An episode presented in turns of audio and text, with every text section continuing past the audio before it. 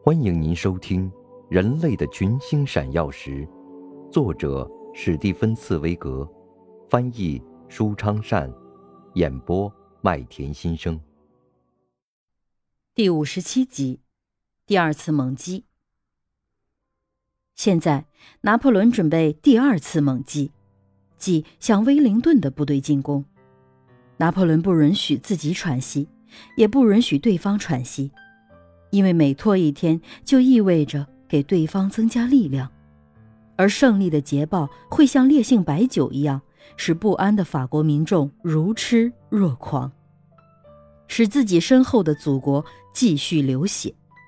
拿破仑率领全军达到达嘎德布拉高地前，威灵顿这位头脑冷静、意志坚强的对手，已经在高地上筑好工事，严阵以待。而拿破仑的一切部署也是空前的细致周到，他的军令也是空前的清楚明白。他不仅反复斟酌进攻的方案，而且也充分估计到自己面临的各种危险，即布鲁歇尔的军队仅仅是被击退，而未被消灭。这支军队随时可能与威灵顿的军队会合。为了防止这种可能性。他抽调出一部分军队去跟踪追击普鲁士军队，以阻止他们与英军会合。拿破仑把追击普鲁士部队的指挥权交给了格鲁希元帅。格鲁希，一个气度中庸的男子，老实可靠，兢兢业业。当他任骑兵队长时，常常被证明是称职的。然而，他也仅仅是一位骑兵队长而已。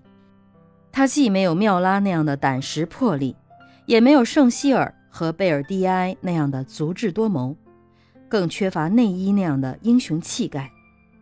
关于格鲁希，没有神话般的传说，也没有谁把他描绘成威风凛凛的勇士。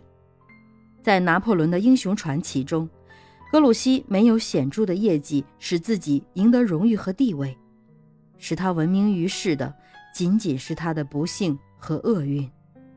他从容二十年，参加过西班牙到俄国，从尼德兰到意大利的各种战役。他是缓慢的，一级一级的升到元帅的军衔。不能说他没有成绩，但却没有特殊的贡献。是奥地利人的子弹，埃及的烈日，阿拉伯人的匕首，俄国的严寒，使他的前任相继丧命。德赛在马伦哥。克莱贝尔在开罗，拉纳在瓦格拉姆相继捐躯，从而为他腾出了空位。他不是青云直上，直坐最高军衔的职位，而是经过二十年的煎熬，水到渠成。拿破仑大概也知道，格鲁希既不是气吞山河的英雄，也不是运筹帷幄的谋士，他只不过是一个老实可靠、循规蹈矩的人。